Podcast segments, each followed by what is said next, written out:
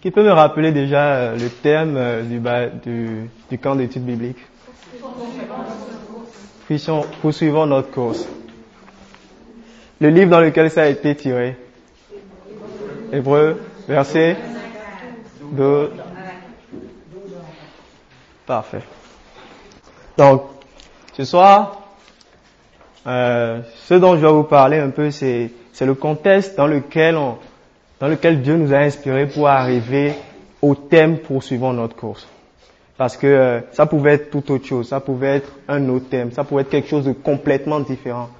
Mais je, je suis sûr que Dieu, il avait une ligne directive par rapport au message qu'il voulait que euh, Jaffa partage avec ses enfants durant ce camp d'études bibliques. Donc, il y a une continuation qui a amené jusqu'à ce thème. Donc, qui sont ceux qui, parmi euh, euh, le monde qui est ici, qui sont ceux qui étaient au, à la dernière édition de Jaffa 2012, qui, qui a été fait à Sherbrooke? Harford, Morford, ouais. Donc, c'est environ 15% des gens ici, je vais dire, étaient à Jaffa 2012. Qui peut me rappeler le thème de Jaffa 2012. Ah, c'est là. Ah, Bon, ça c'était très simple. Hein? Donc, le thème de Jaffa 2012 était Soyez transformés. Et ça a été tiré dans Romains 12, verset 2. Et c'était Ne vous conformez pas au siècle présent, mais soyez transformés par le renouvellement de l'intelligence, afin que vous discerniez quelle est la volonté de Dieu, ce qui est bon, agréable et parfait. Et euh, c'est très intéressant parce que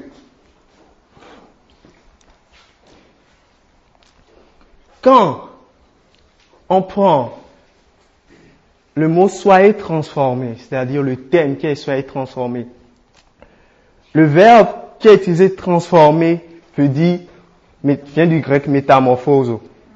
Donc ça veut dire métamorphose. Donc si on veut retranscrire, c'est-à-dire si on veut reparaphraser Romains 12 verset 2, on va dire soyez métamorphosés. Donc ça a été le thème qui a été partagé à Jaffa 2012. Je vais partager quelque chose de très intéressant avec vous.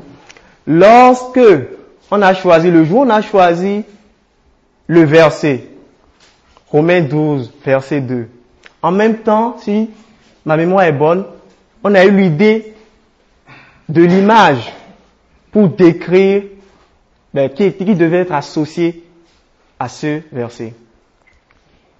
Et lors de la présentation, des différentes présentations qui a eu lieu à Jaffa 2012, le pasteur Scalier, qui était quelqu'un était le pasteur qui a partagé le message ce jour-là, c'est là il il a parlé du thème métamorphose. Et ça a tiqué dans ma tête, je me suis dit, mais quand on prend, quand on prend le règne des, des insectes et on pose la question à quelqu'un, quand on te parle de métamorphose, qu'est-ce qui te vient à l'esprit? Je suis sûr que 50% des personnes pour me répondre un papillon. Je sais pas pour vous, mais c'est ce que j'aurais répondu. Parce que quand on me parle de métamorphose, automatiquement, c'est l'insecte que je vois qui suit différentes phases d'une métamorphose. C'est-à-dire, on part euh, de la chenille, chrysalide, et on en arrive au papillon. Et ce qui est très intéressant, c'est que Dieu nous a donné l'image pour Jaffa, mais en même temps, c'est comme si il confirmait le verset qu'on avait trouvé sans que nous ne le sachions. Parce que j'ai appris à Jaffa ce que voulait dire le, mot transformer, c'est-à-dire métamorphose. Est-ce que vous comprenez un peu l'idée que je partage avec vous? C'est-à-dire, dans le terme transformer qui est associé au papillon et qui veut dire métamorphose, c'est relié directement à l'image du papillon. Je ne sais pas si vous, vous, vous catchez un peu euh, l'idée que... Euh, je partage avec vous. Et c'est quand même assez extraordinaire parce que je me dis, mais Ça ne peut qu'être l'inspiration divine. Parce qu'il donne, Dieu te donne en même temps un verset et en même temps, il te donne comme illustration pour exprimer toute la portée de ce verset-là. J'étais comme, waouh! En tout cas, moi, quand je l'ai su à, à Jaffa, j'étais comme, hum, ça, je ne le savais pas. Et c'est une bénédiction particulière. Donc, le terme transformé, comme on l'a vu, ça veut dire métamorphose. Et Paul, il continue dans un autre verset. Le même mot, métamorphose, est utilisé dans 2 Corinthiens 3, verset 2. Ah, c'est 18. Oh, désolé. 2 Corinthiens 3, 18. Une erreur sur mon PowerPoint. Désolé. 3, 18. Désolé. Excusez-moi. 2 Corinthiens 3, 18. Qui le visage dévoilé, reflétons comme un miroir la gloire du Seigneur, nous sommes transformés en la même image de gloire en gloire, comme par le Seigneur l'Esprit. Donc, il dit, 2 Corinthiens 3, 18. J'ai une erreur sur le PowerPoint. Donc, il dit, nous tous, qui le visage découvert, contemplons comme dans un miroir la gloire du Seigneur, nous sommes transformés en la même image de gloire en gloire, comme par le Seigneur l'Esprit. Donc, Paul nous fait comprendre que cette transformation dont nous avons parlé à Jaffa, ce n'est pas quelque chose de ponctuel. Ce n'est pas quelque chose qui arrive là.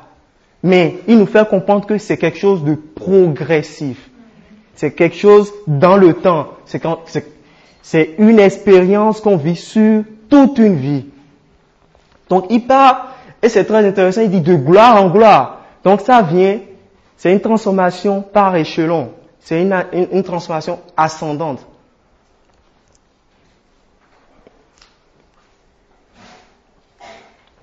Si on observe bien le papillon, l'image qui a été associée au thème transformé, c'est la même chose. Le papillon, il connaît une transformation progressive, c'est-à-dire il quitte la chenille pour arriver au papillon. Et euh, juste euh, euh, un quiz pour vous. Pourquoi le papillon, c'est-à-dire dans quelle optique le papillon, il, il fait toute cette transformation? C'est quoi le but derrière? Ben, moi, je dirais qu'il aller propager la bonne nouvelle. Tu pars de, de, de, feuille en feuille, de fleur en fleur pour aller chercher ce qu'il a besoin. C'est, pourquoi le, je me dis, mais, tu as créé le papillon, mais quand on observe le développement du papillon, c'est quoi le but de toute cette transformation, d'arriver là? C'est quoi? Il veut voler, ok?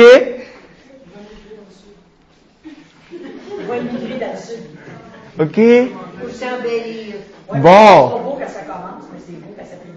D'autres idées Ça par rapport, ça a rapport par rapport au temps, par rapport, euh, oui, au temps. D'autres idées. Pourquoi le pas J'ai entendu quelque chose? Non. Par rapport au.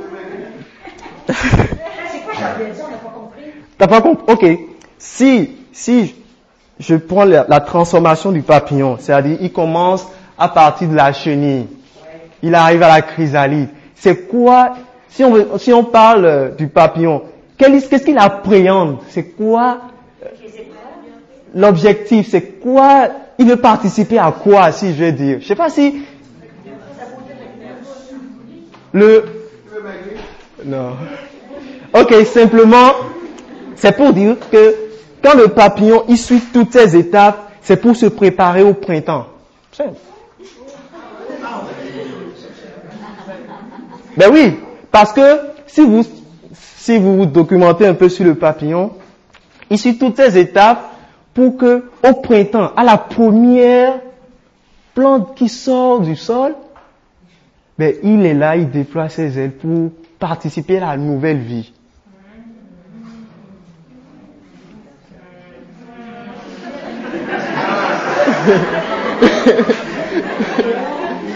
Est-ce que, est-ce que vous avez compris l'idée, derrière?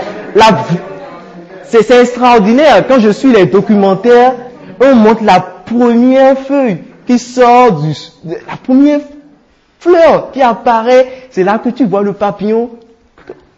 Tu entends dans la coque les ailes qui commencent à bouger et il sort ses ailes. Progressivement, il commence à marcher, il prend du temps et il se met à voler. Et là, il commence à vivre d'adulte. Il commence à, à passer de fleur en fleur et à répandre le pollen. La même chose, je trouve que c'est extraordinaire parce que Dieu nous donne des messages dans la nature. Parce que la même chose, nous-mêmes, une transformation de gloire en gloire pour arriver à la venue de notre Sauveur. Parce que Jésus-Christ dit, je suis venu afin que les brebis aient la vie en abondance. Donc, de la même manière qu'il y a cette transformation progressive du papillon pour appréhender cette nouvelle vie, cette renaissance, je vais dire, de la même manière, dans notre course chrétienne, qui est succédée par des transformations étape par étape, nous allons rencontrer Jésus-Christ, qui est le symbole de la vie. Donc,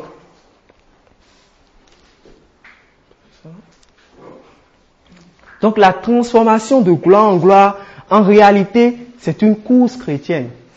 Ce n'est rien d'autre que ça. Parce que tu subis une transformation, Dieu te permet d'avoir la victoire sur un péché.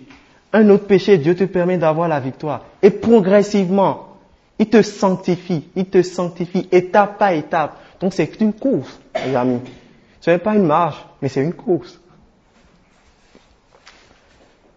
Hélène White, dans Ton client pacifique, elle dit que la course chrétienne n'est pas une épreuve de vitesse ou de force. Ce n'est pas du 100 mètres. Mais c'est une épreuve, on va dire, de fond. C'est une épreuve d'endurance. C'est une épreuve où on ne veut pas forcément voir qui va plus vite, mais qui va terminer la course. Et je vais même ajouter que par rapport à, ce que la Bible nous permet de voir, c'est que la course chrétienne est une course à relais. Amen. C'est une course où il y a un témoin qui est passé. La preuve.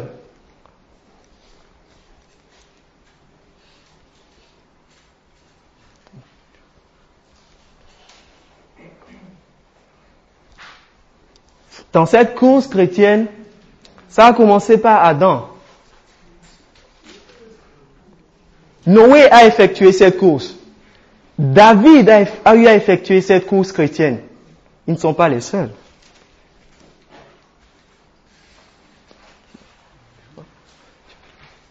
Paul, ils ont eu à effectuer cette course. Paul, qui est, quand on lit dans, le, dans, dans, dans les évangiles, il est celui qui utilise cette comparaison de la vie chrétienne et l'assimile à une course chrétienne. C'est lui qui, dans les évangiles, il en fait le plus le parallèle. Paul, Pierre, Jean ont eu à effectuer cette course chrétienne. Luther, les réformateurs ont eu à commencer cette course chrétienne. Et ici, le camp d'études bibliques 2012. Nous aussi, nous allons participer à cette course chrétienne. Parce que, imaginez, Adam, Noé, David, Paul, Pierre, Jean, ça c'est peu. Il y en a des millions. Nous sommes à la dernière partie de cette course chrétienne. Et une analogie qui m'a frappé, c'est que quand tu prends une course chrétienne, euh, quand tu prends une course euh, de relais, qu'est-ce qu'on observe? Le plus fort est à la fin. Si dans la, dans la majeure partie des temps, celui qui est le plus fort et le, plus rapide, c'est lui qui a le dernier relais. Pourquoi? Parce que ses coéquipiers savent qu'il a la capacité de terminer cette course. Ils ont confiance en lui. Ils savent que si je lui remets le témoin, ce gars-ci, il est capable d'aller à la fin. Même si les autres en avance, il se dit, il peut combler le retard. C'est pourquoi le dernier relais, en majeure partie, est le plus fort. En majeure partie, est le plus fort pour pouvoir terminer la course. Donc imaginez, toutes ces personnes-là, Adam, Noé, juste dans, notre tête, je me dis, mais c'est pas n'importe qui qui a ce relais-là en main, mes frères. C'est pas du, monde, on va dire, de petit calibre. Et nous, nous sommes là. Ça veut dire que nous avons la prérogative, nous avons l'obligation, je dirais même, de finir encore plus fort. C'est pourquoi le camp d'études bibliques, ce camp d'études bibliques, tu as mis dans le cœur de ses serviteurs de parler de la cause chrétienne. Il a mis dans, le cœur de, de, Jaffa de, de dire, mais il y a eu du monde avant. Il faut que mes mes enfants sachent comment réaliser cette course. Il faut qu'ils sachent de quoi on parle quand on parle de la course chrétienne. Qu'est-ce qu'ils ont besoin pour faire la course chrétienne? Les règles pour faire la course chrétienne. Et plein d'autres choses. C'est pourquoi nous sommes ici. Pour ce long week-end de trois jours. Donc, le thème, c'est poursuivons notre course. Poursuivons notre course. Mais, comme vous le voyez sur la diapo, la grosse question se pose. Où en sommes-nous dans notre course? D'autres cours, comme Obed le disait un peu plus tôt, d'autres peut-être n'ont pas commencé la course, Peut-être, vous êtes en train de courir, vous ne trouvez plus la force de continuer à courir. Et vous vous dites, bon, je vais prendre une pause sur le côté et laisser les autres coureurs passer devant vous. Et c'est comme ça ça se passe. Tu vois les autres coureurs faire le tour. Je vais prendre une pause et je vais arrêter de courir. Donc peut-être court. Mais ils courent selon les mauvaises règles. Ça, je, je, pense avoir vu dans, dans une course où, où, le, où le coureur, je pense que c'était une course de marathon, où il fallait courir de manière spécifique. Il fallait courir avec une technique donnée. Il a couru jusqu'à la fin. Et à la fin de la course, on lui dit, vous êtes disqualifié. Mais il dit, j'ai fini la course. On dit, non, vous n'avez pas couru selon les règles qui ont été préétablies. Donc on peut courir, mais cela ne veut pas dire qu'on court de la bonne manière. Donc, tu cours, tu arrives à la fin, disqualifié. C'est la même chose que Jésus dit à ses disciples. N'avons-nous pas professé en ton nom? N'avons-nous pas fait ci, ci, ci, ça? Et Jésus dit, retirez-vous de moi pour qui commettez l'iniquité. Donc c'est possible de courir, mais de courir de la, de la mauvaise manière. Donc beaucoup de ces questions, on doit se poser. On doit demander à Dieu où en sommes-nous dans notre course? Parce que le problème de l'église de l'Odyssée, c'est qu'elle ne reconnaissait pas son état. C'est qu'elle ne savait pas où elle en était en réalité. Elle pensait qu'elle faisait ci, mais en réalité elle faisait ça. C'était son, c'est son gros problème. Donc c'est où en sommes-nous? Courons-nous? Avons-nous arrêté de courir? Mais gloire à Dieu. On est à ce camp d'études bibliques pour que Dieu nous donne une réponse spécifique par rapport à chacune de ces questions que nous avons dans notre cœur. C'est pourquoi on est ici, pour qu'il nous équipe. Parce qu'il a un message. On est, je pense, on va être peut-être une, peut-être 70 personnes, 60 environ. C'est-à-dire qu'il y a 60 coureurs dans cette salle. 60 coureurs qui ont des caractéristiques différentes. Donc Dieu a un message spécifique pour chacun ici d'entre nous. Et notre prière, notre prière durant ce week-end, mes frères, c'est de demander à Dieu de nous guider et de nous adresser le message spécifique qu'il a pour nous. Qu'est-ce qu'il veut qu'on sache sur la marche, sur la course chrétienne? Une marche, une course chrétienne. C'est pourquoi le thème de Jaffa, c'est poursuivons notre course. Et à travers les différentes présentations que nous, nous allons faire part, nous allons prendre part en groupe, tu vas nous répondre et nous équiper comme ça se doit.